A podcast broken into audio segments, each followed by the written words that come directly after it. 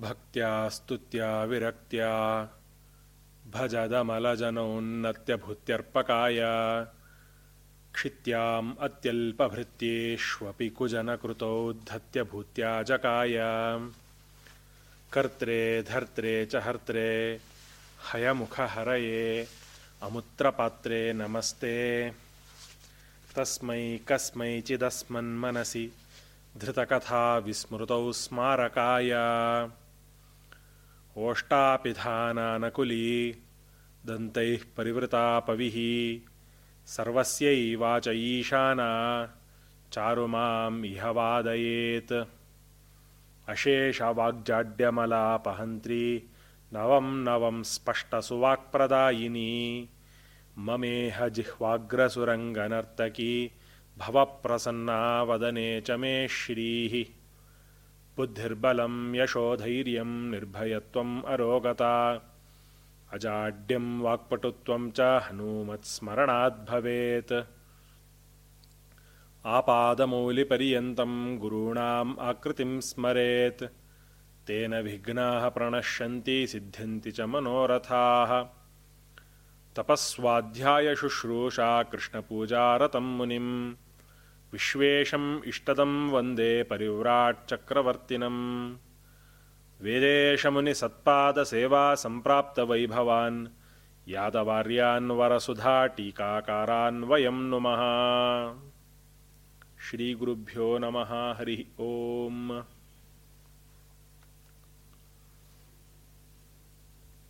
ಮಹಾಭಾರತದ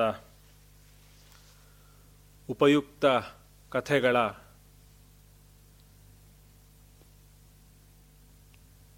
ಸರಣಿಯಲ್ಲಿ ನಿನ್ನೆ ಅನೇಕ ಋಷಿಗಳ ಗುರುಸೇವೆ ಮಾಡಿದ ಧೀರರ ದಾಂಪತ್ಯವನ್ನು ಅರ್ಥ ಮಾಡಿಕೊಂಡು ನಡೆಸಿದ ಪ್ರೇಮಿಗಳ ಕಥೆಗಳನ್ನೆಲ್ಲ ನೋಡಿದ್ದೇವೆ. ಈ ಸರಣಿಯ ಕೊನೆ ಸಂಚಿಕೆಯಾಗಿ ಇಂದು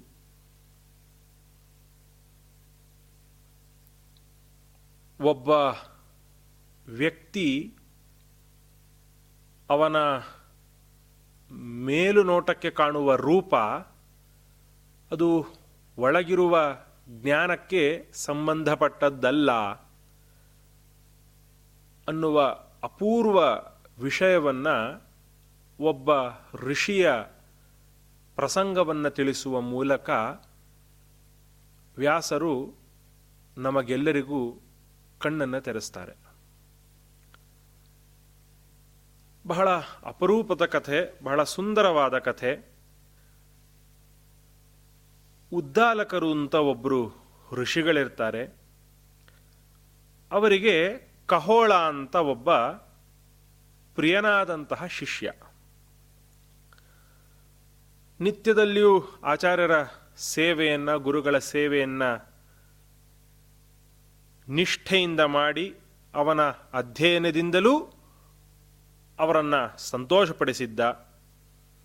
ಉದ್ದಾಲಕರು ಶಿಷ್ಯನಾದ ಕಹೋಳನಿಗೆ ಎಲ್ಲ ವೇದಶಾಸ್ತ್ರಗಳನ್ನು ಉಪದೇಶ ಮಾಡಿ, ಸಂತೋಷದಿಂದ ಅವನಿಗೆ ಅನುಗ್ರಹವನ್ನು ಮಾಡಿ, ಆ ಉದ್ದಾಲಕರ ಮಗಳು ಸುಜಾತೆ ಅಂತ ಆ ಸುಜಾತೆ ಎಂಬ ಕನ್ಯೆಯನ್ನು ಅವನಿಗೆ ಕೊಟ್ಟು ಮದುವೆಯನ್ನು ಮಾಡಿದ್ದಾರೆ.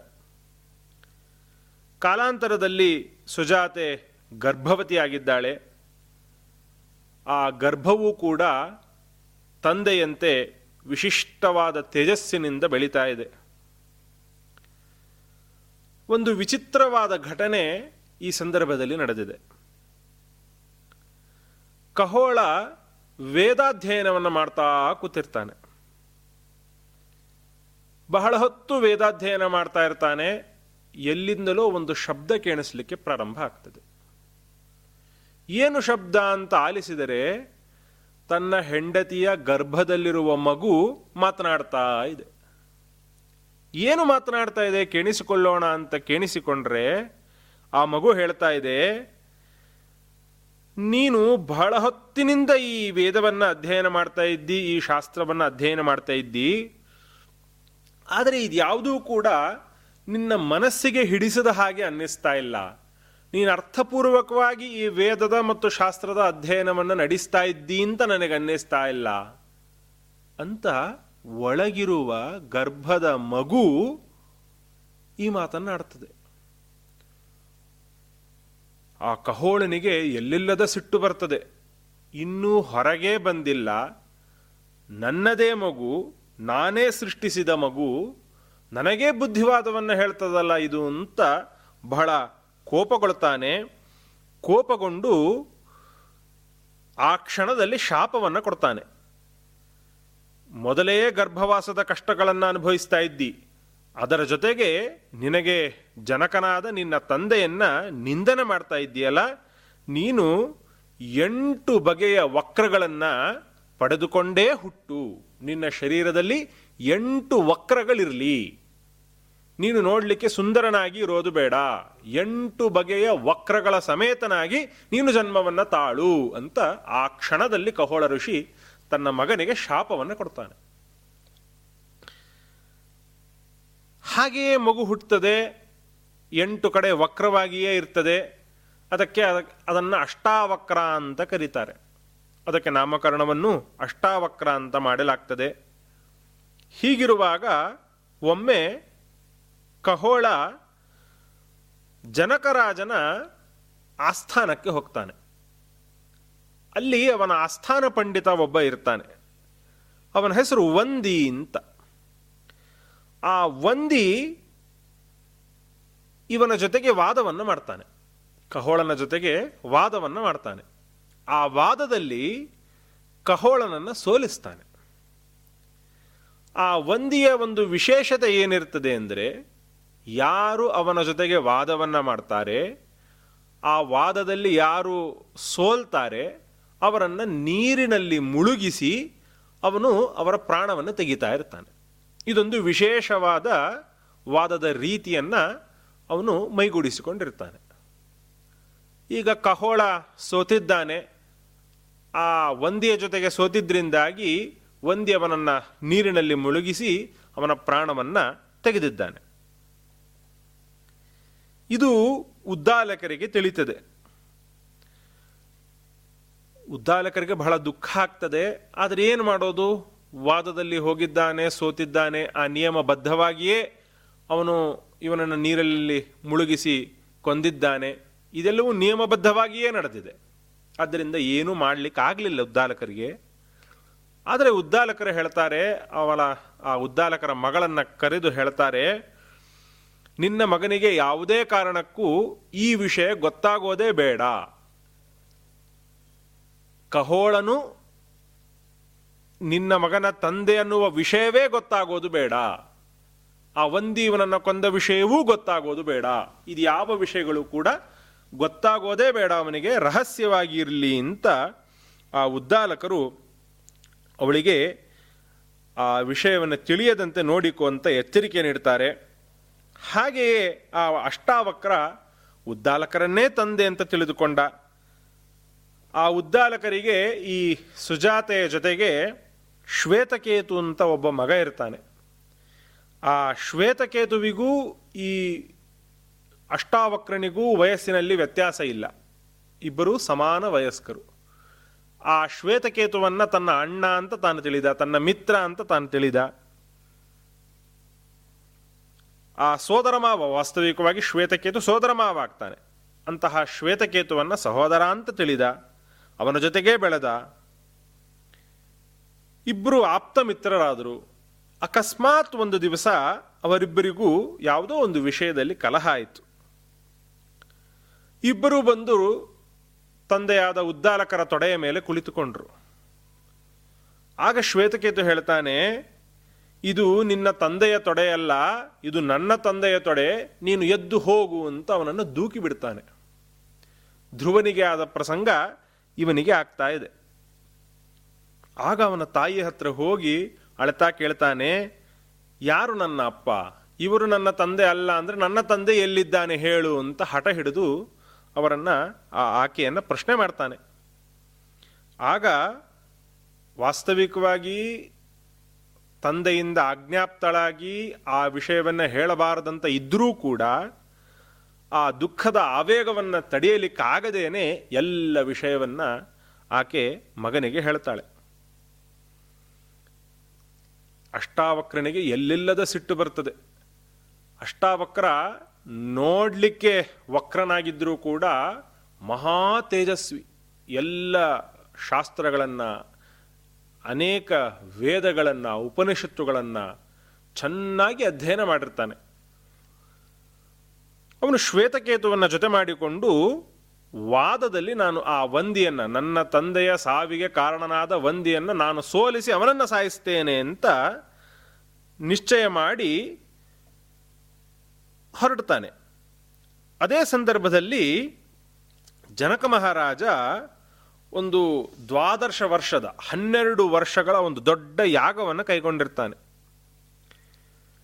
ಆ ಯಾಗಕ್ಕೆ ಅಂತ ಇಬ್ಬರು ಬಾಲಕರು ಬಂದಿದ್ದಾರೆ, ಯಜ್ಞಶಾಲೆಗೆ ಬರ್ತಾರೆ. ಬಂದರೆ ಆ ಬಾಲಕರನ್ನ ದ್ವಾರಪಾಲಕರು ಬಿಡೋದೇ ಇಲ್ಲ. ನೀವು ಬಾಲಕರು ನಿಮ್ಮದೇನು ಕೆಲಸ ಇದೆ? ಅಂಥೇಳಿ ಆ ಬಾಲಕರನ್ನು ಬಿಡೋದೇ ಇಲ್ಲ. ಆಗ ಅಷ್ಟಾವಕ್ರ ಹೇಳ್ತಾನೆ, ನಾವು ಬಾಲಕರಿರಬಹುದು, ಆದರೆ ನಮ್ಮಲ್ಲಿ ನೀವು ಏನು ಬೇಕಾದರೂ ಪ್ರಶ್ನೆ ಕೇಳ್ರಿ. ಆ ಪ್ರಶ್ನೆಗಳಿಗೆ ಉತ್ತರವನ್ನು ಕೊಡುವ ಸಾಮರ್ಥ್ಯ ನಮಗಿದೆ. ಆದ್ದರಿಂದ ರಾಜನನ್ನು ಭೇಟಿ ಆಗಲಿಕ್ಕೆ ಹೋಗ್ತಾ ಇದ್ದೀವಿ. ನಮ್ಮನ್ನು ಬಿಡ್ರಿ ಅಂತ ದ್ವಾರಪ, ದ್ವಾರಪಾಲಕರ ಜೊತೆಗೆ ವಾದವನ್ನು ಮಾಡ್ತಾರೆ. ಒಂದಿಷ್ಟು ಚಮತ್ಕಾರದ ಪ್ರಶ್ನೆಗಳನ್ನು ದ್ವಾರಪಾಲಕರು ಕೇಳಿದರೆ ಅಷ್ಟೇ ಚಮತ್ಕಾರದ ಉತ್ತರವನ್ನು ಈ ಮಕ್ಕಳು ಕೂಡ, ಬಾಲಕರು ಕೂಡ ಕೊಟ್ಟಿದ್ದಾರೆ. ಅಲ್ಲಿಂದ ಒಳಗೆ ಪ್ರವೇಶ ಮಾಡಿ ರಾಜನಲ್ಲಿ ಬಂದಿದ್ದಾರೆ. ರಾಜನು ಕೂಡ ಅದನ್ನೇ ಕೇಳಿದ. ನಗತಾ ಕೇಳ್ತಾನೆ, ಅಲ್ಲ, ಪುಟ್ಟ ಬಾಲಕರ ನೀವು ನಿಮ್ಮದೇನು ಕೆಲಸ ಇದೆ ಇದೆ ಇಲ್ಲಿ? ಅಂತ ಕೇಳಿದ. ಆಗ ಅಷ್ಟಾವಕ್ರ ಹೇಳಿದ, ಒಂದಿಯ ಜೊತೆಗೆ ನಾನು ಶಾಸ್ತ್ರಾರ್ಥ ಚರ್ಚೆಯನ್ನು ಮಾಡಬೇಕು, ವಾದವನ್ನು ಮಾಡಬೇಕು, ನಾನು ಅವನನ್ನು ಗೆಲ್ಲಬೇಕು ಅಂತ ಹೇಳಿದ. ರಾಜ ನಕ್ಕುಬಿಟ್ಟ ಒಂದಿ ಅಂದರೆ ಏನು ಅಂತ ಗೊತ್ತಾ ನಿನಗೆ? ಅವನ ಸಾಮರ್ಥ್ಯದ ಪರಿಚಯ ಇದೆಯಾ? ಅವನನ್ನು ಸೋಲಿಸ್ತೇನೆ ಅಂತ ಹೇಳ್ತೀಯಲ್ಲ. ಎಷ್ಟೋ ಮಂದಿ ಧೀರೋದತ್ತ ಋಷಿಗಳು, ಜ್ಞಾನಿಗಳು ಅವನ ಮುಂದೆ ಸೋತು ನೀರು ಪಾಲಾಗಿದ್ದಾರೆ. ಪುಟ್ಟ ಬಾಲಕರು ನೀವು. ಈಗಷ್ಟೇ ವೇದಾಧ್ಯಯನವನ್ನು ಮುಗಿಸಿದ್ದೀರಿ. ನೀವು ಆ ಶಾಸ್ತ್ರದಲ್ಲಿ ಅವನನ್ನು ಗೆಲ್ತೀನಿ ಅಂತ ಹೇಳ್ತಾ ಇದ್ದೀರಿ, ಇದು ಭ್ರಮೆ ಅಷ್ಟೇ, ಇದು ನಿಮ್ಮ ಕೈಯಲ್ಲಿ ಆಗದಿರುವ ವಿಚಾರ, ಹೊರಡ್ರಿ ನೀವಿಲ್ಲ ಇಲ್ಲಿ ಇಲ್ಲಿಂದ ಅಂತ ಹೇಳ್ತಾನೆ. ಆದರೆ ಇವರು ಕೇಳೋದಿಲ್ಲ. ಎಷ್ಟು ಹೇಳಿದರೂ ಕೇಳೋದಿಲ್ಲ, ನಾನು ಅವನ ಜೊತೆಗೆ ವಾದವನ್ನು ಮಾಡಲೇಬೇಕು. ಇಷ್ಟು ದಿವಸ ಆ ವಂದಿಯೇ ನಾನೇ ಶೂರ ನಾನೇ ಶೂರ ಅಂತ ತಿಳಿದುಕೊಂಡು ಬೀಗ್ತಾ ಇದ್ದಾನೆ. ಅವನಿಗಿಂತ ವಾದದಲ್ಲಿ ಶೂರ ನಾನಿದ್ದೇನೆ. ಅಕಸ್ಮಾತ್ ನಾನು ಸೋತರೆ ನಾನು ನೀರು ಪಾಲಾಗಲಿಕ್ಕೆ ತಯಾರಿದ್ದೇನೆ. ಅವನು ಸೋತರೆ ಅವನು ನೀರು ಪಾಲಾಗಲಿಕ್ಕೆ ತಯಾರಿರಬೇಕು ಅನ್ನುವ ಮಾತಿನ ಮೇಲೆ ನಾನು ನಿಲ್ತೇನೆ ಅಂತ ರಾಜನಲ್ಲಿ ಹೇಳಿದಾಗ, ಇಷ್ಟು ಹೇಳಿದರೂ ರಾಜನಿಗೆ ಅವನ ಮೇಲೆ ನಂಬಿಕೆ ಬರ್ತಾ ಇಲ್ಲ. ಸರಿ, ನೀನು ಇಷ್ಟು ಧೈರ್ಯದಿಂದ ಇದ್ದಿ, ಒಂದು ಕೆಲಸ ಮಾಡೋಣ. ಮೊದಲು ನಾನೊಂದಿಷ್ಟು ಪ್ರಶ್ನೆಗಳನ್ನು ಕೇಳ್ತೇನೆ. ಆ ಎಲ್ಲ ಪ್ರಶ್ನೆಗಳಿಗೆ ನೀನು ಉತ್ತರವನ್ನು ನೀಡಿದರೆ ನಿನಗೆ ವಂದಿಯ ಜೊತೆಗೆ ವಾದವನ್ನು ಮಾಡಲಿಕ್ಕೆ ನಾನು ಅವಕಾಶ ಮಾಡಿಕೊಡ್ತೇನೆ ಅಂತ ರಾಜ ಹೇಳ್ತಾನೆ. ಆಗಲಿ ಕೇಳ್ರಿ ಅಂತಂದ. ಏನು ಬೇಕಾದ್ರೆ ಕೇಳ್ರಿ, ನಾನು ಉತ್ತರ ಕೊಡ್ತೇನೆ ಅಂತ ಇವನು ಕೂತ. ಆಗ ರಾಜ ಕೇಳ್ತಾನೆ ಕಿಂ ಸ್ವಿತ್ ಸುತಂ ನ ನಿಮಿಷತಿ ಕಿಂ ಸ್ವಿಜ್ಜಾತಂ ನಚೋಪತಿ ಕಸ್ಯ ಸ್ವಿದ್ ಹೃದಯಂ ನಾಸ್ತಿ ಕಿಂ ಸ್ವಿದ್ ವೇಗೇನ ವರ್ಧತೆ? ನಾಲ್ಕು ಪ್ರಶ್ನೆಗಳನ್ನು ಕೇಳಿದ್ದಾನೆ. ಯಾವ ಪ್ರಾಣಿ ನಿದ್ರೆಯಲ್ಲಿದ್ದರೂ ಕೂಡ ಕಣ್ಣನ್ನು ಮುಚ್ಚೋದಿಲ್ಲ? ಕಿಂಸಿತ್ ಸ್ವಪತಿ. ಯಾವ ಪ್ರಾಣಿ? ಕಿಂಸ್ವಿತ್ ಸುಪ್ತಂ ನ ನಿಮಿಷತಿ. ಕಿಂಸ್ವಿತ್ ಸುಪ್ತಂ ನ ನಿಮಿಷತಿ. ಯಾವ ಪ್ರಾಣಿ ತಾನು ನಿದ್ರೆ ಮಾಡಿದರೂ ಕೂಡ ಕಣ್ಣನ್ನ ಮುಚ್ಚೋದಿಲ್ಲ ಅನ್ನುವ ಪ್ರಶ್ನೆಯನ್ನು ಕೇಳಿದಾಗ ನಿರ್ಭಯವಾಗಿ ಮತ್ಸ್ಯ ನಿದ್ರೆಯನ್ನು ಮಾಡಿದರೂ ಕೂಡ ಅದು ಕಣ್ಣು ಮುಚ್ಚೋದಿಲ್ಲ ಅಂತ ಉತ್ತರವನ್ನು ನೀಡ್ತಾನೆ. ಬಹಳ ಸಂತೋಷ ಆಗ್ತದೆ. ಇನ್ನೂ ಮೂರು ಪ್ರಶ್ನೆಯನ್ನು ಕೇಳ್ತೇನೆ ಅಂತ ಹೇಳ್ತಾನೆ. ಯಾವ ವಸ್ತು ಹುಟ್ಟಿದ ಮೇಲೂ ಕೂಡ ನಿಶ್ಚೇಷ್ಟವಾಗಿರ್ತದೆ? ಮತ್ತೆ ಯಾವುದಕ್ಕೆ? ಹೃದಯವೇ ಇಲ್ಲ. ಯಾವುದು ಅಚೇತನ ಆದರೂ ಕೂಡ ವೇಗವಾಗಿ ವೃದ್ಧಿಯನ್ನು ಹೊಂದುತ್ತದೆ. ಯಾವುದು? ಅಚೇತನವಾದರೂ ಕೂಡ ವೇಗವಾಗಿ ವೃದ್ಧಿಯನ್ನು ಹೊಂದುತ್ತದೆ. ಕಿಂಸ್ವಿದ್ ಹೃದಯಂ ನಾಸ್ತಿ ಕಿಂಸ್ವಿದ್ ವೇಗೇನ ವರ್ತತೆ ಅಂತ ನಾಲ್ಕು ಪ್ರಶ್ನೆಗಳನ್ನು ಕೇಳಿದ. ಅದರಲ್ಲಿ ಮೊದಲನೇ ಪ್ರಶ್ನೆಗೆ ಉತ್ತರ ಮತ್ಸ್ಯ ಅಂತ ಕೊಟ್ಟಿದ್ದಾನೆ. ಆ ಮೀನುಗಳು ನಿದ್ರೆ ಮಾಡಿದರೂ ಕೂಡ ಕಣ್ಣು ತೆಗೆದುಕೊಂಡೇ ನಿದ್ರೆಯನ್ನು ಮಾಡ್ತವೆ. ಆದ್ದರಿಂದ ಮೊದಲನೇ ಪ್ರಶ್ನೆಗೆ ಸರಿಯಾದ ಉತ್ತರ ಕೊಟ್ಟ. ಎರಡನೇ ಪ್ರಶ್ನೆ, ಹುಟ್ಟಿದ ಮೇಲೂ ಯಾವುದು ನಿಶ್ಚೇಷ್ಟವಾಗಿರ್ತದೆ ಅಂತ. ಮೊಟ್ಟೆ ಮೊಟ್ಟೆ ಹುಟ್ಟಿದ ಮೇಲೂ ಕೂಡ ನಿಶ್ಚೇಷ್ಟವಾಗಿರ್ತದೆ. ಅದನ್ನೇ ಹೇಳಿದ, ಮತ್ಸ್ಯ ಸೂಪ್ತಃ ನ ನಿಮಿಷತ್ಯಂಡಂ ಜಾತಂ ನ ಚೋಪತಿ. ಮತ್ಸ್ಯ ಸುಪ್ತ ನ ನಿಮಿಷತಿ, ಅಂಡಂ ಜಾತಂ ನ ಚೌಪತಿ. ಅಶ್ಮನಃ ಹೃದಯ ನಾಸ್ತಿ. ಯಾವುದು ಯಾವುದಕ್ಕೆ ಹೃದಯ ಇಲ್ಲ ಅಂತ ಕೇಳಿದ್ದ. ಅದಕ್ಕೆ ಉತ್ತರ ಕೊಡ್ತಾನೆ, ಅಶ್ಮನಃ ಹೃದಯಂ ನಾಸ್ತಿ. ಅಶ್ಮ ಅಂದರೆ ಕಲ್ಲು. ಕಲ್ಲಿಗೆ, ಶಿಲೆಗೆ ಹೃದಯ ಇಲ್ಲ ಅಂತ ಉತ್ತರ ಕೊಟ್ಟ. ಕಡೆಯ ಪ್ರಶ್ನೆ ಕಿಂಸ್ವಿದ್ ವೇಗೇನ ವರ್ಧತೆ, ನದಿ ವೇಗೇನ ವರ್ಧತೆ. ಯಾವುದು ಅಚೇತನವಾದರೂ ಕೂಡ ವೇಗವಾಗಿ ವೃದ್ಧಿ ಹೊಂದುವಂತ ವೃದ್ಧಿ ಹೊಂದುವಂತಹದ್ದು ಯಾವುದು ಅಂತ ಕೇಳಿದ್ದ. ಅದಕ್ಕೆ ಮಹಾನದಿಯೇ ವೇಗವಾಗಿ ಅಚೇತನವಾದರೂ ವೃದ್ಧಿಯನ್ನು ಹೊಂದುವಂತಹದ್ದು ಅಂತ ನಾಲ್ಕು ಪ್ರಶ್ನೆಗಳಿಗೆ ನಾಲ್ಕು ಉತ್ತರವನ್ನು ಆ ದಿಟ್ಟ ಬಾಲಕ ಕೊಟ್ಟಾಗ ಅವನ ದಿಟ್ಟವಾದ ಉತ್ತರಗಳಿಂದ ಬಹಳ ಸಂತೋಷಗೊಂಡಿದ್ದಾನೆ ರಾಜ. ನೀನು ನಿಜವಾಗಿಯೂ ಬಾಲಕ ಅಲ್ಲ, ಬಾಲಕನಂತೆ ಕಾಣುವ ವಾಗ್ಮಿ ಇದ್ದಿ ನೀನು, ಜ್ಞಾನಿ ಇದ್ದಿ ನೀನು. ನಿಜವಾಗಿಯೂ ನೀನೇ ಸಮರ್ಥ ವಂದಿಯೊಂದಿಗೆ ವಾದವನ್ನು ಮಾಡಲಿಕ್ಕೆ ನಾನು ವಂದಿಯನ್ನು ಕರೆಸ್ತೇನೆ ಅಂತ ಒಂದು ದೊಡ್ಡ ವೇದಿಕೆಯನ್ನು ಸೃಷ್ಟಿ ಮಾಡಿ ವಂದಿಯನ್ನು ಕರೆಸಿದ್ದಾನೆ. ಬಂದು ಕೂಡಲೇ ವಂದಿ ಬಂದು ಕೂತು ಕೂಡಲೇ ಆ ಅಷ್ಟಾವಕ್ರ ಹೇಳ್ತಾನೆ, ಅನೇಕರನ್ನ ಸೋಲಿಸಿ ನೀನು ಈ ನೀರಿನಲ್ಲಿ ಮುಳುಗಿಸಿದ್ದೀಯಲ್ಲ, ಈಗ ನಿನ್ನ ಪಾಲು ನಿನ್ನ ಸರದಿ ತಯಾರಾಗಿರು ಅಂತ ಪ್ರಾರಂಭದಲ್ಲೇ ಅವನಿಗೆ ಎಚ್ಚರಿಕೆಯನ್ನು ನೀಡ್ತಾನೆ. ಆಗ ಒಂದೇ ಹೇಳ್ತಾನೆ, ಮೊದಲು ನನ್ನ ಪ್ರಶ್ನೆಗಳಿಗೆ ಉತ್ತರವನ್ನು ಕೊಡು, ಆಮೇಲೆ ನೋಡೋಣ ಅಂತ ಹೇಳ್ತಾನೆ. ಆಗ ಅಷ್ಟಾವಕ್ರ ಹೇಳ್ತಾನೆ, ನೀನೂ ಪ್ರಶ್ನೆಯನ್ನು ಕೇಳು. ನಾನು ಉತ್ತರವನ್ನು ಕೊಡ್ತೇನೆ. ನಾನೂ ಪ್ರಶ್ನೆಯನ್ನು ಕೇಳ್ತೇನೆ, ನೀನೂ ಉತ್ತರವನ್ನು ಕೊಡಬೇಕು. ಆಗಲಷ್ಟೇ ಇದು ಸರಿಯಾದ ವಾದ ಆಗಲಿಕ್ಕೆ ಸಾಧ್ಯ.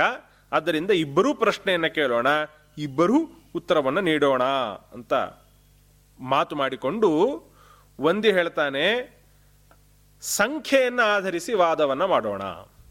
ಸಂಖ್ಯೆಯನ್ನು ಆಧರಿಸಿ ಅಂದರೆ ಯಾವುದಾದ್ರೂ ಒಂದು ಪ್ರಶ್ನೆ ನಾನು ಹೇಳ್ತೇನೆ. ಒಂದು ಸಂಖ್ಯೆಯ ಒಂದಿಷ್ಟು ಪದಾರ್ಥಗಳನ್ನು ನಾನು ಹೇಳ್ತೇನೆ. ಅದಕ್ಕೆ ಸಮಾನವಾಗಿ ನೀನು ಎರಡು ಸಂಖ್ಯೆಯ ಒಂದಿಷ್ಟು ಪದಾರ್ಥಗಳನ್ನು ಹೇಳಬೇಕು. ನಂತರದಲ್ಲಿ ನಾನು ಮತ್ತೆ ಮೂರು ಸಂಖ್ಯೆಯ ಪದಾರ್ಥಗಳನ್ನು ಹೇಳ್ತೇನೆ. ನೀನು ಮತ್ತೆ ಅದಕ್ಕೆ ಉತ್ತರವಾಗಿ ನಾಲ್ಕು ಸಂಖ್ಯೆಯ ಪದಾರ್ಥಗಳನ್ನು ನೀನು ನಿರೂಪಣೆ ಮಾಡಬೇಕು. ಹೀಗೆ ಎಲ್ಲಿಯವರೆಗೂ ಹೋಗ್ತದೋ ಯಾರಿಗೆ ಕಡೆಗೆ ಬಾಯ್ ಕಟ್ತದೋ ಅವರು ಸೋತ ಹಾಗೆ ಅಂತ ವಾದದಲ್ಲಿ ನಿಯಮವನ್ನು ಮಾಡಿಕೊಂಡು ಪ್ರಾರಂಭ ಮಾಡ್ತಾರೆ. ಇವನು ಮೊದಲಿಗೆ ಒಂದು ಅನ್ನೋದು ವಿಶಿಷ್ಟ ಸಂಖ್ಯೆ. ಆದ್ದರಿಂದ ಒಂದರಿಂದಲೇ ಪ್ರಾರಂಭ ಮಾಡ್ತೇನೆ ಅಂತ ಪ್ರಾರಂಭ ಮಾಡಿದ್ದಾನೆ. ಏಕಏವಾಗ್ನಿ ಬಹುಧಾ ಸಮಿದ್ಯತೆ, ಏಕಸೂರ್ಯ ಸರ್ವಮಿದಂ ಪ್ರಭಾಸತೆ, ಏಕೋ ವೀರ ದೇವರಾಜೋ ನಿಹಂತ, ಯಮಃ ಪಿತೃಣಾಂ ಈಶ್ವರಶ್ಚ ಏಕ ಏವ ಒಬ್ಬನೇ ಅಗ್ನಿ, ಒಬ್ಬನೇ ಸೂರ್ಯ, ಒಬ್ಬನೇ ಇಂದ್ರ ಎಲ್ಲ ಪಿತೃದೇವತೆಗಳಿಗೆ ಒಡೆಯನಾದ ಯಮನು ಕೂಡ ಒಬ್ಬನೇ ಅಂತ. ಒಬ್ಬನೇ ಅಗ್ನಿ ಅನೇಕ ಜನರಿಂದ ತಾನು ಅವರು ಕೊಡುವಂತಹ ಯಾಗದ ಹವಿಸ್ಸುಗಳನ್ನು ತಾನು ಒಬ್ಬನೇ ಸ್ವೀಕಾರ ಮಾಡ್ತಾನೆ. ಏಕಃ ಸೂರ್ಯ, ಒಬ್ಬನೇ ಸೂರ್ಯ, ಇಡೀ ಜಗತ್ತನ್ನು ತಾನು ಬೆಳಗಿಸ್ತಾನೆ. ಎಲ್ಲ ದುಷ್ಟರನ್ನ ಏಕೋ ವೀರಹನಿ ಹಂತ ಇಂದ್ರ ಒಬ್ಬನೇ ಆ ಎಲ್ಲ ದುಷ್ಟರನ್ನ ಸಂಹಾರ ಮಾಡ್ತಾನೆ. ಯಮಃ ಪಿತೃಣಾಂ ಈಶ್ವರಶ್ಚ ಏಕಏವ ಅಂತ ಒಂದು ಸಂಖ್ಯೆಯ ಅಪರೂಪದ ಉತ್ತರವನ್ನು ನೀಡ್ತಾನೆ. ಅದಕ್ಕೆ ಅಷ್ಟಾವಕ್ರ ಎರಡು ಸಂಖ್ಯೆಗಳುಳ್ಳಂತಹ ಉತ್ತರವನ್ನು ನೀಡಬೇಕು. ಅಷ್ಟಾವಕ್ರ ಹೇಳ್ತಾನೆ, ದ್ವಾವಿಂದ್ರಾಗ್ನಿ ಚರತೋ ವೈ ಸಖಾಯೌ. ದ್ವೌ ದೇವರ್ಷಿ ನಾರದಃ ಪರ್ವತಶ್ಚ, ದ್ವಾವಶ್ವಿನೋ ದ್ವೇಜ ರಥಸ್ಯ ಚಕ್ರೆ, ಭಾರ್ಯಾಪತಿ ದ್ವೌ ವಿಹಿತೌ ವಿಧಾತ್ರ. ಅದ್ಭುತವಾದ ಎರಡು ಸಂಖ್ಯೆಯ ಉತ್ತರವನ್ನು ನೀಡ್ತಾನೆ. ನೀನು ಅಗ್ನಿ ಒಬ್ಬನೇ ಅಂತ ಹೇಳಿದಿ, ಆ ಇಂದ್ರ ಮತ್ತು ಅಗ್ನಿಗಳು ಯಾವಾಗಲೂ ಸ್ನೇಹಿತರು. ಆದ್ದರಿಂದ ಒಟ್ಟಿಗೆ ಓಡಾಡ್ತಾರೆ. ದ್ವಾವಿಂದ್ರೌ ಅಗ್ನಿ ಇಂದ್ರಾವಗ್ನಿ. ದ್ವೌ ದೇವರ್ಷಿ ನಾರದಃ ಪರ್ವತಶ್ಚ ದೇವರ್ಷಿಗಳು ಇಬ್ಬರು ನಾರದ ಮತ್ತು ಪರ್ವತ. ಅಶ್ವಿನಿ ದೇವತೆಗಳು ಇಬ್ಬರು ದ್ವೇಚ ರಥಸ್ಯ ಚಕ್ರೆ, ಒಂದು ರಥಕ್ಕೆ ಎರಡು ಚಕ್ರಗಳು. ಭಾರ್ಯಾಪತಿ ದ್ವೌ ವಿಹಿತೌ ವಿಧಾತ್ರ. ದಂಪತಿಗಳು ಅಂತ ಕರೆಸಿಕೊಳ್ಬೇಕಾದ್ರೆ ಇಬ್ಬರಿಡಬೇಕು ಗಂಡ, ಹೆಂಡತಿ ಇಬ್ಬರಿಡಬೇಕು ಹೀಗೆ ಎರಡು ಸಂಖ್ಯೆಯ ವಿಶಿಷ್ಟವಾದ ಉತ್ತರವನ್ನು ನಾನು ನೀಡಿದ್ದೇನೆ ಅಂತ ಅಷ್ಟಾವಕ್ರ ಹೇಳಿದ್ದಾನೆ. ಅದಕ್ಕೆ ಪ್ರತಿಯಾಗಿ ಒಂದಿ ಹೇಳ್ತಾನೆ, ತ್ರಿಸ್ಸೂಯತೆ ಕರ್ಮಣ ವೈ ಪ್ರಜೇಯಂ ತ್ರಯೋಯುಕ್ತ ಯುಕ್ತ ವಾಜಪೇಯಂ ವಹಂತಿ ಅಧ್ವರ್ಯವಹ ತ್ರಿಶವಣಾನಿ ತನ್ವತೆ ತ್ರಯೋ ಲೋಕಾಹ ತ್ರೀಣಿ ಜ್ಯೋತಿಂಷಿ ಚಾಹುಹು. ವೇದಗಳು ಮೂರು. ಯಾಗಕ್ಕೆ ಅಧಿಕಾರಿಗಳು ಮೂರು ವರ್ಣದವರು. ಸಂಧ್ಯೆಗಳು ಪ್ರಾತಃಸಂಧ್ಯಾ, ಮಾಧ್ಯಾಹ್ನಿಕ ಸಂಧ್ಯಾ ಆಮೇಲೆ ಸಾಯಂ ಸಂಧ್ಯಾ ಅಂತ ಮೂರು ಸಂಧ್ಯೆಗಳು. ಕರ್ಮದ ಫಲವಾಗಿ ಸಿಗುವಂತಹ ಗತಿಗಳು ಮೂರು. ಯಾವುದು? ಭೂಲೋಕ, ಸ್ವರ್ಗಲೋಕ ಮತ್ತು ನರಕ.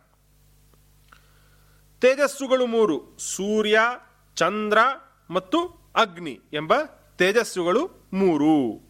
ತ್ರಯೋಯುಕ್ತ ವಾಜಪೇಯಂ ವಹಂತಿ ಸ್ತ್ರೀ ಸ್ತ್ರೀಶ್ರವಣಾನಿ ತನ್ವತೆ ತ್ರಯೋ ಲೋಕಾ ತ್ರೀಣಿ ಜ್ಯೋತಿಂಷಿ ಚಾಹುಹು ಅಂತ ಮೂರರ ಉತ್ತರ ಉತ್ತರವನ್ನು ಒಂದಿ ನೀಡಿದ್ದಾನೆ. ಅದಕ್ಕೆ ಪ್ರತಿಯಾಗಿ ನಾಲ್ಕು ಪದಾರ್ಥಗಳ ಉತ್ತರವನ್ನು ನೀಡ್ತಾನೆ ಅಷ್ಟಾವಕ್ರ. ಚತುಷ್ಟಯಂ ಬ್ರಾಹ್ಮಣಾನಾಂ ನಿಕೇತಂ ತತ್ವಾರೋ ಯುಕ್ತಾ ಯಜ್ಞಮಿಮಂ ವಹಂತಿ. ದಿಶಶ್ಚತಸ್ರಃ ಚತುರಶ್ಚ ವರ್ಣಾ ಚತುಷ್ಪದ ಗೌರಪಿ ಶಶ್ವದುಕ್ತ. ಅದಕ್ಕೆ ಹೇಳ್ತಾನೆ, ಆಶ್ರಮಗಳು ನಾಲ್ಕು, ವರ್ಣಗಳು ನಾಲ್ಕು. ಬ್ರಹ್ಮಚರ್ಯ, ಗ್ರಾಹ, ಗಾರ್ಹಸ್ಥ್ಯ, ವಾನಪ್ರಸ್ಥ ಮತ್ತು ಯತ್ಯಾಶ್ರಮ ಅಂತ ನಾಲ್ಕು ಆಶ್ರಮಗಳು, ವರ್ಣಗಳು, ಬ್ರಾಹ್ಮಣ, ಕ್ಷತ್ರಿಯ, ವೈಶ್ಯ, ಶೂದ್ರ ಅಂತ ನಾಲ್ಕು ವರ್ಣಗಳು. ಭಗವಂತನನ್ನ ಸಾಕ್ಷಾತ್ಕಾರ ಮಾಡಿಕೊಳ್ಳುವಂತಹ ಸ್ಥಿತಿಗಳು ನಾಲ್ಕು. ವಿರಾಟ, ಸೂತ್ರಾತ್ಮ, ಅಂತರ್ಯಾಮಿ, ತುರಿಯ ಅಂತ ನಾಲ್ಕು ಪರಮಾತ್ಮನ ರೂಪಗಳು. ಆ ಪರಮಾತ್ಮನನ್ನು ನಿರೂಪಣೆ ನಿರೂಪಣೆ ಮಾಡುವಂತಹ ವೇದವೂ ಕೂಡ ಅಥವಾ ಅದನ್ನು ನಿರೂಪಣೆ ಮಾಡುವ ಮಂತ್ರವೂ ಕೂಡ ನಾಲ್ಕು. ಪರಾ ಪಶ್ಯಂತಿ ಮಧ್ಯಮ ವೈಖರಿ ಅಂತ ನಾಲ್ಕು ವಾಣಿ. ಅವುಗಳಿಂದ ವಿರಾಟ, ಸೂತ್ರಾತ್ಮ, ಅಂತರ್ಯಾಮಿ, ತುರಿಯ ಎಂಬ ಪರಮಾತ್ಮನ ಸಾಕ್ಷಾತ್ಕಾರ ನಮಗೆ ಆಗ್ತದೆ. ಅಂತ ನಾಲ್ಕರ ಉತ್ತರವನ್ನು ಅವನು ನೀಡ್ತಾನೆ. ಅದಕ್ಕೆ ಪ್ರತಿಯಾಗಿ ಒಂದಿ ದಕ್ಷಿಣ, ಗಾರ್ಹಪತ್ಯ, ಆಹವನೀಯ, ಸಭ್ಯ ಅವಸತ್ಯ ಅಂತ ನಾಲ್ಕು, ಐದು ಅಗ್ನಿಗಳನ್ನು ಹೇಳ್ತಾನೆ. ಐದು ಅಗ್ನಿಗಳು. ಪಂಕ್ತಿ ಅಂತ ಒಂದು ಛಂದಸ್ಸು. ಆ ಛಂದಸ್ಸಿಗೆ ಐದು ಪಾದಗಳು. ಯಾವುದೇ ಛಂದಸ್ಸಿನಲ್ಲಿ ನಾಲ್ಕು ಪಾದಗಳಿರ್ತಾವೆ, ಆದರೆ ವಿಶೇಷವಾಗಿ ಪಂಕ್ತಿ ಅನ್ನುವ ಛಂದಸ್ಸಿನಲ್ಲಿ ಐದು ಪಾದಗಳು. ಯಾಗಗಳು ಕೂಡ ಐದು. ಅಗ್ನಿಹೋತ್ರ, ದರ್ಶಪೂರ್ಣಮಾಸ, ಚಾತುರ್ಮಾಸ್ಯ, ಅದೇ ರೀತಿಯಾಗಿ ಪಶು, ಪಶುಯಾಗ, ಸೋಮಯಾಗ ಅಂತ ಒಟ್ಟು ಐದು ಯಾಗಗಳು. ಐದು ಇಂದ್ರಿಯಗಳು. ಪ್ರಮಾಣ, ವಿಪರ್ಯಯ, ವಿಕಲ್ಪ, ನಿದ್ರೆ, ಸ್ಮೃತಿ ಅಂತ ಇವು. ಇಂದ್ರಿಯ ಅಂದರೆ ವೃತ್ತಿ ಅಂತ ಅರ್ಥ ಇಲ್ಲಿ. ಚಿತ್ತವೃತ್ತಿಗಳು, ಮನಸ್ಸಿನ ವೃತ್ತಿಗಳು, ಪ್ರಮಾಣ, ವಿಪರ್ಯಯ, ವಿಕಲ್ಪ, ನಿದ್ರೆ, ಸ್ಮೃತಿ ಅಂತ ಇವು ಐದು ಚಿತ್ತ ವೃತ್ತಿಗಳು. ಪಂಚಾಗ್ನಯ ಪಂಚಪದಾ ಪಂಚಪದಾಚ ಪಂಕ್ತಿ ಯಜ್ಞಾ ಪಂಚೈವಾಪ್ಯಥ ಪಂಚೇಂದ್ರಿಯಾಣಿ ದೃಷ್ಟಾವೇದೆ ಪಂಚಚೂಡಾಶ್ಚ ಪಂಚ ಲೋಕೇ ಖ್ಯಾತಂ ಪಂಚನದಂ ಚ ಪುಣ್ಯಂ ಅಂತ ಒಟ್ಟು ಐದರ ಉತ್ತರವನ್ನು ಒಂದು ಹೇಳಿದರೆ ಆರರ ಉತ್ತರವನ್ನು ಅಷ್ಟಾವಕ್ರ ಹೇಳ್ತಾನೆ, ಷಡಾಧಾನೆ ದಕ್ಷಿಣಾಮಾಹುರೇಕೆ, ಷಡೇವೇಮೆ ಋತವಃ ಕಾಲಚಕ್ರಂ, ಷಡಿಂದ್ರಿಯಾಣ್ಯುತ ಷಟ್ಕೃತಿಕಾಶ್ಚ, ಷಟ್ಸಾಧ್ಯಕಸ್ಕಾಹ, ಷಟ್ಸಾಧ್ಯಸ್ಕಾಹ ಸರ್ವವೇದೇಶು ದೃಷ್ಟಾಹ. ಆರು ಆಧಾನಗಳಲ್ಲಿ ಗೋವುಗಳನ್ನು ನೀಡಲೇಬೇಕು. ಅದರಿಂದಾಗಿ ಒಟ್ಟು ಆರು ಆಧಾನಗಳು. ಋತುಗಳು ಆರು. ವಸಂತಾದಿ ಋತುಗಳು ಆರು. ಜ್ಞಾನೇಂದ್ರಿಯವು ಕೂಡ ಆರು. ಕಣ್ಣು, ಕಿವಿ ಮುಂತಾಗಿ ಆರು ಜ್ಞಾನೇಂದ್ರಿಯಗಳು. ಅದೇ ರೀತಿಯಾಗಿ ನಕ್ಷತ್ರಗಳು ಆರು. ವಿಶೇಷವಾದ ಯಜ್ಞಗಳು ಆರು ಅಂತ ಆರರ ಉತ್ತರವನ್ನು ಅಷ್ಟಾವಕ್ರ ನೀಡ್ತಾನೆ. ಅದಕ್ಕೆ ಏಳರ ಉತ್ತರವನ್ನು ಒಂದೇ ಹೇಳ್ತಾನೆ.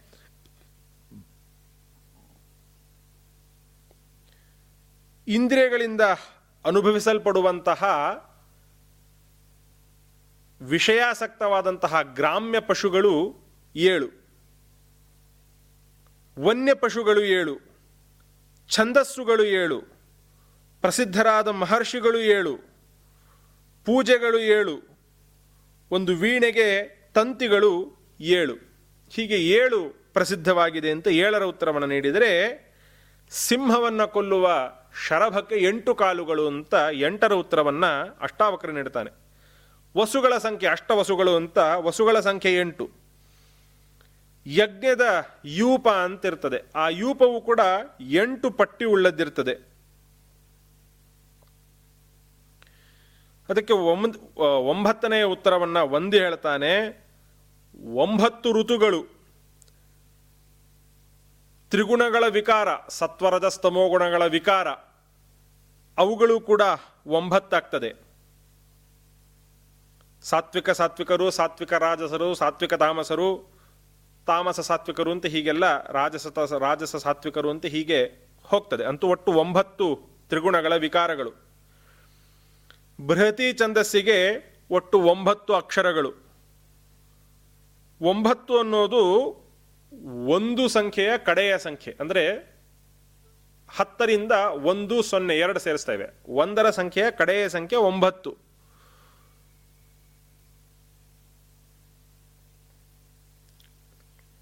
ಹೀಗೆ ಒಂಬತ್ತರ ಉತ್ತರವನ್ನು ಹೇಳಿದಾಗ ಅಷ್ಟಾವಕ್ರ ಹತ್ತರ ಉತ್ತರವನ್ನು ಹೇಳ್ತಾನೆ, ಹತ್ತು ದಿಕ್ಕುಗಳು. ಸ್ತ್ರೀಯರು ಗರ್ಭವನ್ನು ಧರಿಸುವ ತಿಂಗಳುಗಳು ಹತ್ತು. ತತ್ವವನ್ನು ಉಪದೇಶ ಮಾಡಿದವರು ಹತ್ತು ಮಂದಿ. ಅಥವಾ ಹತ್ತು ಉಪನಿಷತ್ತುಗಳು, ದಶೋಪನಿಷತ್ತುಗಳು.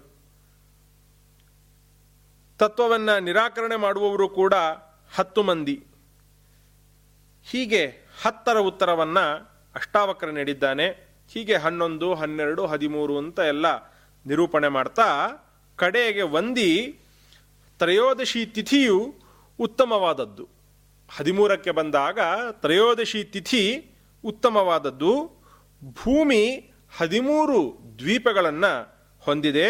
ಹದಿಮೂರು ದ್ವೀಪಗಳನ್ನು ಹೊಂದಿರುವಂತಹದ್ದು ಭೂಮಿ ಅಂತ ಹದಿಮೂರರ ಉತ್ತರವನ್ನು ಒಂದಿ ಹೇಳಿ, ಎರಡು ಪಾದಗಳನ್ನು ಹೇಳಿ ತನ್ನ ಮಾತನ್ನು ನಿಲ್ಲಿಸ್ತಾನೆ. ಇನ್ನೆರಡು ಪಾದಗಳನ್ನು ಪೂರಣೆ ಮಾಡಲಿಕ್ಕೆ ಅವನಿಗೆ ಹೊಳೆಯೋದಿಲ್ಲ ಏನುವೆ. ಏತಾವದುಕ್ತ ವಿರರಾಮವಂದಿ ಶ್ಲೋಕಸ್ಯಾರ್ಥಂ ವ್ಯಾಜಹಾರ ಅಷ್ಟಾವಕ್ರ ಅರ್ಧಕ್ಕೆ ನಿಲ್ಲಿಸಿದ ಶ್ಲೋಕವನ್ನು ಪೂರ್ಣ ಮಾಡ್ತಾನೆ ಅಷ್ಟಾವಕ್ರ. ತ್ರಯೋದಶಾಹಾನಿ ಸಸಾರ ಕೇಶಿ, ತ್ರಯೋದಶಾದೀನ್ ನ್ಯತಿಚ್ಛಂದಾಂಸಿ ಚಾಹುಹು. ಆಗ ಅಷ್ಟಾವಕ್ರ ಪೂರ್ಣ ಮಾಡ್ತಾನೆ. ಹತ್ತು ಇಂದ್ರಿಯಗಳು, ಮನಸ್ಸು, ಬುದ್ಧಿ ಮತ್ತು ಅಹಂಕಾರ.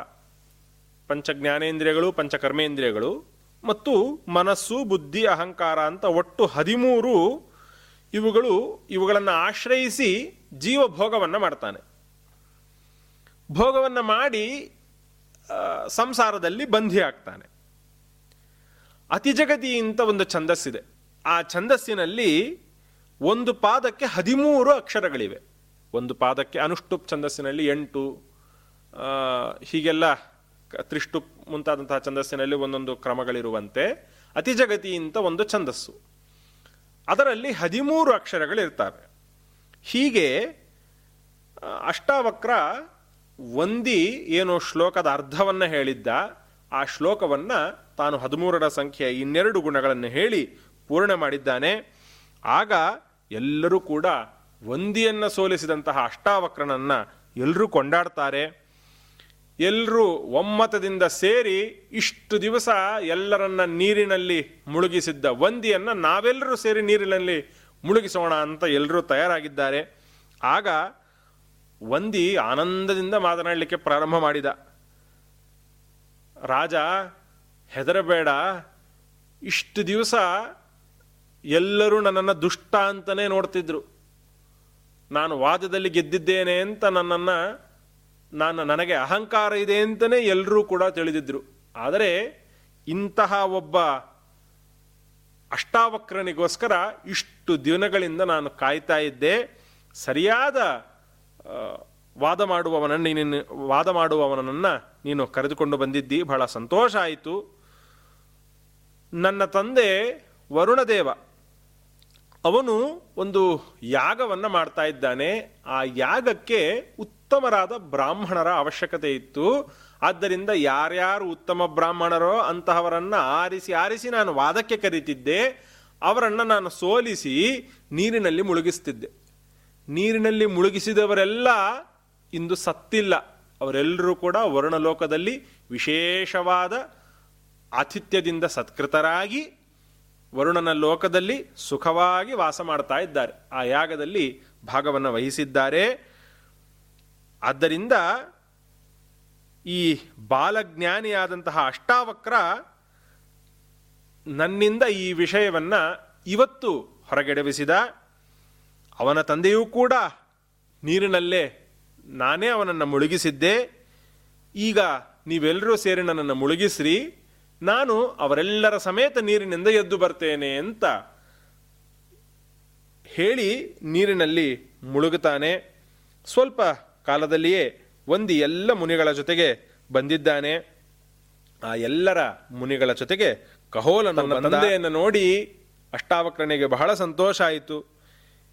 ಯಾರಾದರೂ ಲೋಕದಲ್ಲಿ ಸತ್ಪುತ್ರರನ್ನ ಪಡೆದರೆ ಅಷ್ಟಾವಕ್ರನಂತಹ ಸತ್ಪುತ್ರರನ್ನ ಪಡಿಬೇಕು ಅಂತ ರಾಜ ಘಂಟಾಘೋಷವಾಗಿ ಎಲ್ಲರ ಮುಂದೆ ಅಷ್ಟಾವಕ್ರನನ್ನ ಹೊಗಳಿದ್ದಾನೆ. ತನ್ನ ಮಗ ಮಾಡಿದ ಕೆಲಸವನ್ನ ನೋಡಿ ಬಹಳ ಸಂತೋಷಪಟ್ಟಿದ್ದಾನೆ. ನನ್ನ ಕೈನಲ್ಲಿ ಆಗದೇ ಇರುವ ಕೆಲಸವನ್ನು ನನ್ನ ಮಗ ಮಾಡಿದ ಅಂತ ಕಹೋಲನು ಕೂಡ ಬಹಳ ಸಂತೋಷಪಟ್ಟ. ಅಷ್ಟಾವಕ್ರ ತನ್ನ ಸೋದರ ಮಾವನಾದಂತಹ ಶ್ವೇತಕೇತು ಮತ್ತು ತಂದೆಯನ್ನ ಜೊತೆಗೂಡಿ ಮನೆಗೆ ಮರಳಿದ್ದಾನೆ. ತಾಯಿಗೆ, ತಂದೆಯನ್ನು ನೋಡಿ ಬಹಳ ಸಂತೋಷವಾಗಿದೆ. ತಾನೇ ಮಾಡಿದ ಈ ಅಷ್ಟವಕ್ರತೆಯನ್ನು ಕಹೋಳ ತಾನೇ ಸರಿ ಮಾಡಬೇಕು. ಒಂದು ಕೆಲಸ ಮಾಡು. ಸುಮಂಗ ಅಂತ ಒಂದು ನದಿ ಇದೆ. ಆ ನದಿಯಲ್ಲಿ ನೀನು ಮಿಂದು ನಿನ್ನ ದೇಹದ ವಕ್ರತೆಯನ್ನು ಕಳೆದುಕೋ ಅಂತ ಅಷ್ಟಾವಕ್ರನಿಗೆ ಆದೇಶವನ್ನು ನೀಡಿದ್ದಾನೆ ತಂದೆ. ಹಾಗೆ ಅಷ್ಟಾವಕ್ರ ಮಾಡಿ ತನ್ನ ಎಂಟು ದೇಹದ ವಕ್ರಗಳನ್ನು ಸರಿಮಾಡಿಕೊಂಡು ಒಳ್ಳೆಯ ಸ್ಫುರದ್ರೂಪಿಯಾಗಿ ಹೊರಗೆ ಬಂದಿದ್ದಾನೆ. ಆದರೂ ಕೂಡ ಅವನು ಜ್ಞಾನಿಯಾದ್ದರಿಂದ ಅಷ್ಟಾವಕ್ರ ಅಂತಲೇ ಪ್ರಸಿದ್ಧಿಯಾದ. ಈಗಲೂ ತುಂಬ ಜ್ಞಾನಿಯನ್ನು ಏನು ಅಷ್ಟಾವಕ್ರ ಇದ್ದೀಯೋ ನೀನು ಅಂತ ಕರೆಯೋದುಂಟು. ಅಷ್ಟು ಜ್ಞಾನಿ. ಆದರೆ ಅಷ್ಟಾವಕ್ರ ಅಂತಲೇ ಅವನು ಪ್ರಸಿದ್ಧಿ ಆದ ಹೀಗೆ ದೇಹದ ವಕ್ರತೆ ಅನ್ನೋದು ಬುದ್ಧಿ ಸಾಮರ್ಥ್ಯವನ್ನು ಕಡಿಮೆ ಮಾಡುವಂತಹದ್ದಲ್ಲ. ಆ ಬುದ್ಧಿ ಸಾಮರ್ಥ್ಯಕ್ಕೂ ದೇಹದ ವಕ್ರತೆಗೂ ಸಂಬಂಧ ಇಲ್ಲ. ವಕ್ರವಾಗಿರುವವರನ್ನು ತುಚ್ಛವಾಗಿ ಕಾಣಬಾರದು ಅನ್ನುವ ಅಪೂರ್ವ ನೀತಿಯನ್ನ ವ್ಯಾಸರು ಮಹಾಭಾರತದ ವನಪರ್ವದಲ್ಲಿ ಈ ಅಷ್ಟಾವಕ್ರನ ಕಥೆಯನ್ನು ನಿರೂಪಣೆ ಮಾಡುವ ಮೂಲಕ ನಮ್ಮನ್ನ ಕಣ್ಣು ತೆರೆಸಿದ್ದಾರೆ ಹೀಗೆ ಅನೇಕ ಋಷಿಪುಂಗವರ, ಋಷಿಕುಮಾರರ ಕಥೆಗಳನ್ನು ನಿರೂಪಣೆ ಮಾಡ್ತಾ ವ್ಯಾಸರು ಮತ್ತೊಬ್ಬ ಋಷಿಕುಮಾರನ ಕಥೆಯನ್ನು ನಿರೂಪಣೆ ಮಾಡ್ತಾರೆ. ವನಪರ್ವದಲ್ಲಿಯೇ ಬರುವಂತಹ ಕಥೆ. ಗುರುವಿನ ಗುಲಾಮನಾಗುವ ತನಕ ದೊರೆಯದಣ್ಣ ಮುಕುತಿ ಅಂತ ದಾಸರ ಪದ್ಯವೇ ಇದೆ. ನಿನ್ನೆ ಮೊನ್ನೆಯ ಪ್ರವಚನಗಳಲ್ಲಿ ಗುರುವಿನ ಮಹತ್ವ, ಗುರುವನ್ನ ಆದೇಶವನ್ನ ಸ್ವೀಕಾರ ಮಾಡಿ ಎಷ್ಟು ಶ್ರದ್ಧೆಯಿಂದ ಉತ್ತಮ ವಿದ್ಯೆಯನ್ನ, ಉತ್ತಮ ಗತಿಗಳನ್ನು ಪಡೆದ ಅನೇಕ ಶಿಷ್ಯರನ್ನು ನಾವು ಕಂಡೆವು. ಆದರೆ ವ್ಯಾಸರು ಆ ಗುರುವಿನ ಗುಲಾಮನಾಗದಿದ್ದರೆ ಗುರುವಿನ ಗುರುವಿನ ಮೂಲಕ ವಿದ್ಯೆಯನ್ನು ಉಪದೇಶ ಪಡೆಯದೇನೆ, ಸ್ವತಂತ್ರವಾಗಿ ಸ್ವೇಚ್ಛೆಯಿಂದ ತನ್ನದೇ ಮೇಧಾಶಕ್ತಿಯಿಂದ ನಾನು ವಿದ್ಯೆಯನ್ನು ಪಡಿತೇನೆ, ಯಾವ ಗುರುಗಳ ಅವಶ್ಯಕತೆಯೂ ಇಲ್ಲ ನನಗೆ ಅಂತ ಯಾರು ವಿದ್ಯೆಯನ್ನು ಪಡಿತಾರೋ, ತಾವೇ ಓದಿ ಅಧ್ಯಯನವನ್ನು ಮಾಡಿ ವಿದ್ಯೆಯನ್ನು ಪಡಿತಾರೋ ಅಂಥವರು ಯಾವ ರೀತಿಯಾಗಿ ಅಧಃಪತನವನ್ನು ಹೊಂದುತ್ತಾರೆ ಅನ್ನಲಿಕ್ಕೆ ದೃಷ್ಟಾಂತ ರೂಪವಾಗಿ ಒಂದು ಪ್ರಸಂಗವನ್ನು ವ್ಯಾಸರು ನಿರೂಪಣೆ ಮಾಡ್ತಾರೆ. ಇವತ್ತಿನ ಕಾಲಕ್ಕೆ ಇದು ಬಹಳ ಆಪ್ಟಾದಂತಹ ವಿಷಯ. ಇವತ್ತು ಎಷ್ಟೋ ಮಂದಿ ಗುರುಗಳ ಅವಶ್ಯಕತೆಯೇ ಇಲ್ಲದೇನೆ ತಮ್ಮ ಸ್ವಂತ ಮೇಧಾವಿತನದಿಂದ, ಬುದ್ಧಿಯಿಂದ ತಾವತಾವೇ ಓದ್ತಾ ಇರ್ತಾರೆ. ಎಷ್ಟೋ ತಪ್ಪು ತಪ್ಪುಗಳನ್ನು ಓದ್ತಾರೆ. ಎಲ್ಲೋ ಕೇಳಿದ್ದನ್ನು ಹೇಳ್ತಾರೆ. ಕೇಳಿ ಕೇಳಿ ಅಧ್ಯಯನವನ್ನು ಮಾಡ್ತಾರೆ. ಅದ್ಯಾವುದು ಕೂಡ ಗುರುಮುಖದಿಂದ ಓದಿದಂತಹ ಅಧ್ಯಯನವಲ್ಲ. ಅದು ಅವರಿಗೆ ಶ್ರೇಯಸ್ಸನ್ನು ತಂದು ಕೊಡೋದಿಲ್ಲ. ಈ ಕಥೆಯನ್ನು ಕೇಳಿಯಾದರೂ ಅದರ ಕಡೆ ಹೆಚ್ಚು ಗಮನ ಕೊಡಬೇಕು. ಯವಕ್ರೀತ ಅಂತ ಒಬ್ಬ ಮಹರ್ಷಿ ಅವನಿಗೊಂದು ವಿಶಿಷ್ಟವಾದ, ವಿಚಿತ್ರವಾದ ಹುಚ್ಚು. ಏನು ಅಂದರೆ, ಗುರುಗಳಿಲ್ಲದೇನೆ ನಾನು ಎಲ್ಲ ವಿದ್ಯೆಗಳನ್ನು ಕಲಿಬೇಕು. ಗುರುಗಳ ಅವಶ್ಯಕತೆ ಇಲ್ಲದೇನೆ ನಾನು ಮೇಧಾವಿ ಆಗಬೇಕು ಅಂತ ವಿಶೇಷವಾದ ಆಸೆ. ಅದಕ್ಕೋಸ್ಕರ ತಪಸ್ಸಿಗೋಸ್ಕರ ಹೋದ. ತಪಸ್ಸಿನಲ್ಲಿ ತೊಡಗಿದ. ಅನೇಕ ಮಂದಿ ಬುದ್ಧಿವಾದ ಹೇಳಿದರು, ನೋಡಪ್ಪ, ಗುರು ಇಲ್ಲದೇನೆ ನಿನಗೆ ಗುರಿ ಸಾಧಿಸಲಿಕ್ಕೆ ಸಾಧ್ಯವೇ ಇಲ್ಲ. ಬೇಡ ಈ ಹುಚ್ಚುತನವನ್ನು ಬಿಟ್ಬಿಡು ಅಂತ ಎಷ್ಟು ಮಂದಿ ಹೇಳಿದರೂ ಕೇಳಲಿಲ್ಲ. ಕಡೆಗೆ ಇಂದ್ರನೇ ಬಂದ. ಇಂದ್ರನೇ ಬಂದು ಇವನಿಗೆ ಬುದ್ಧಿ ಕಳಿಸ್ಬೇಕು ಅಂತ ಒಂದು ಬಂಜರು ಭೂಮಿಯಲ್ಲಿ ಒಂದು ವೃದ್ಧ ವೇಷವನ್ನು ತೊಟ್ಟು ಗಿಡ ನೆಟ್ತಾ ನಿಂತ.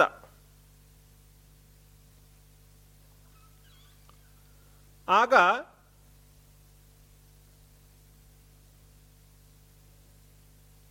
ಯವಕ್ರೀತ ಸಂಧ್ಯಾವಂದನೆಗಾಗಿ ಬಂದ.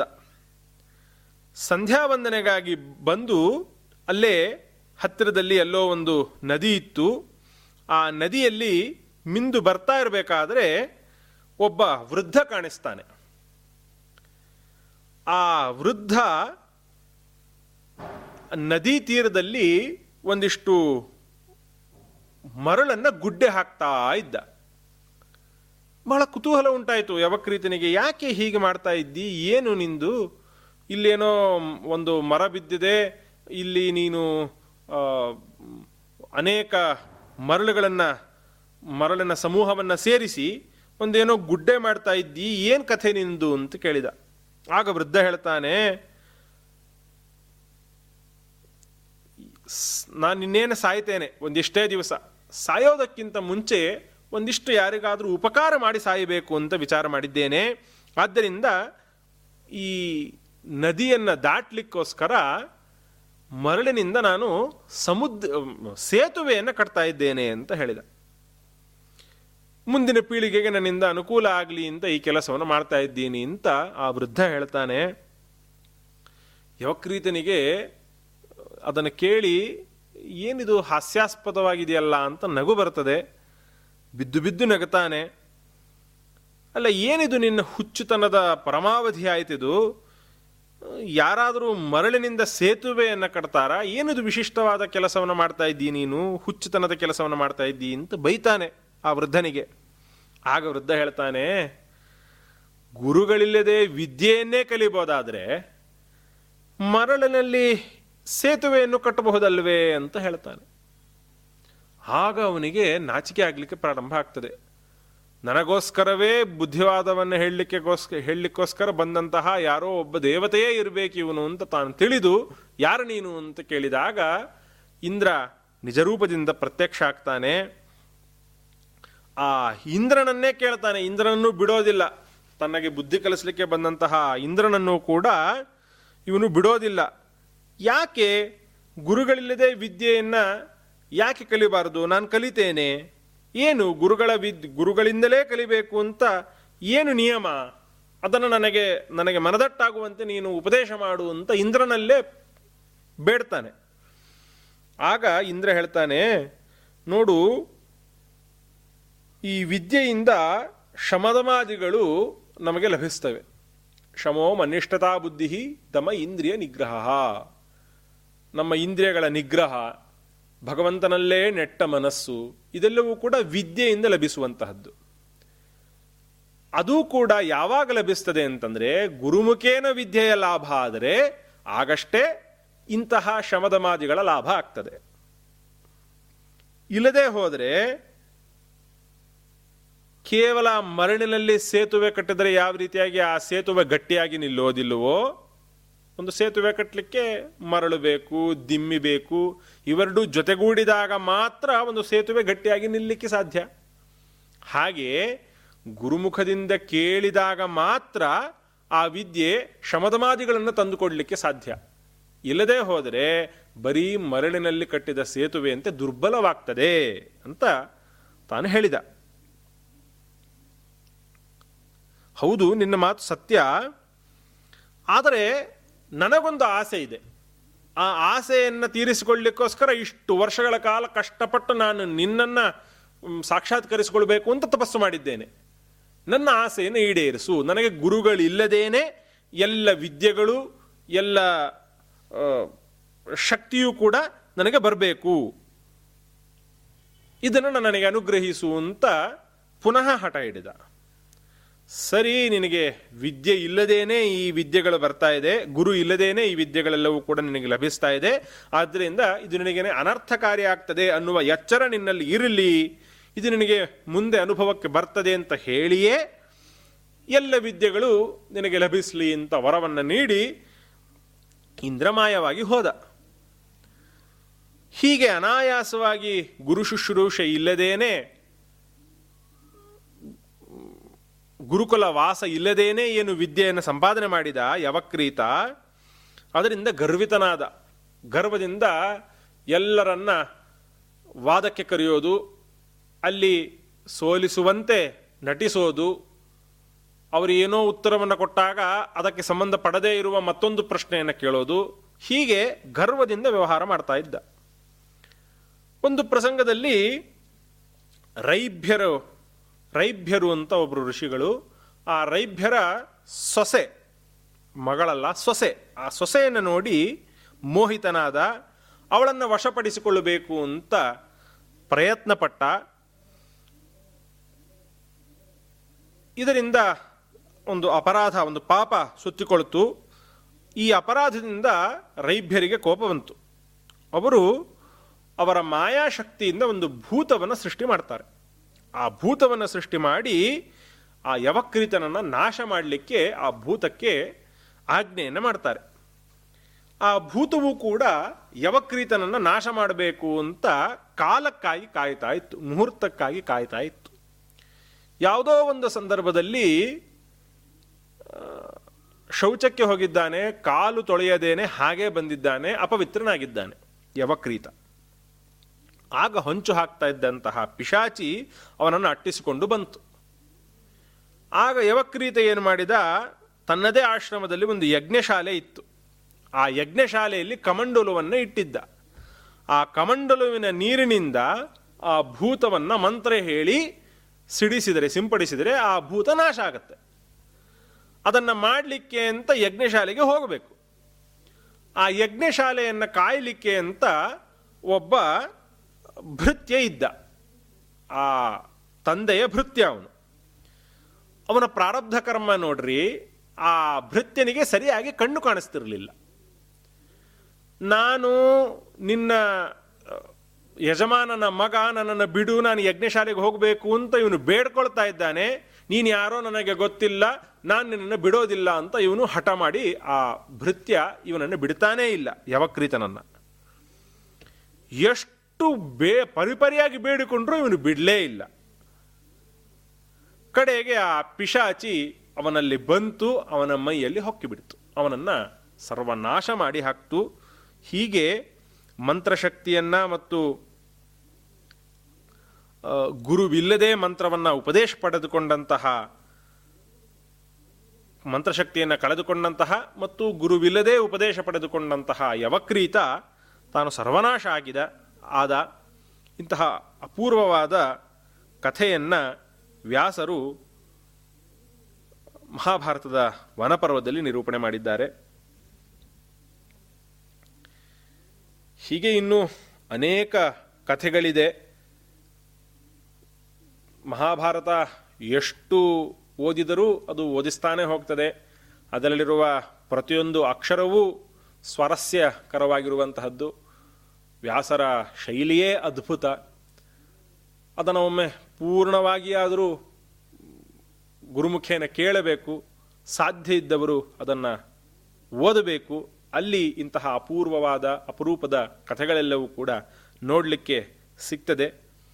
ಈ ವಿಶೇಷವಾದ ಪ್ರವಚನ ಸರಣಿಯನ್ನು ಇಂದಿಗೆ ನಮ್ಮ ಗುರುಗಳಾದ ವಿಶ್ವೇಶತೀರ್ಥರ ಅಂತರ್ಯಾಮಿಯಾದ ಭಾರತೀರಮಣ ಮುಖ್ಯ ಪ್ರಾಣಾಂತರ್ಗತನಾದ ಶ್ರೀ ಲಕ್ಷ್ಮೀ ನರಸಿಂಹನಲ್ಲಿ ಈ ನಾಲ್ಕು ಮಾತುಗಳನ್ನು ಸಮರ್ಪಣೆ ಮಾಡಿ ಈ ನನ್ನ ಮಾತುಗಳನ್ನು ಮುಗಿಸ್ತಾ ಇದ್ದೇನೆ. ಶ್ರೀಕೃಷ್ಣ ಅರ್ಪಣ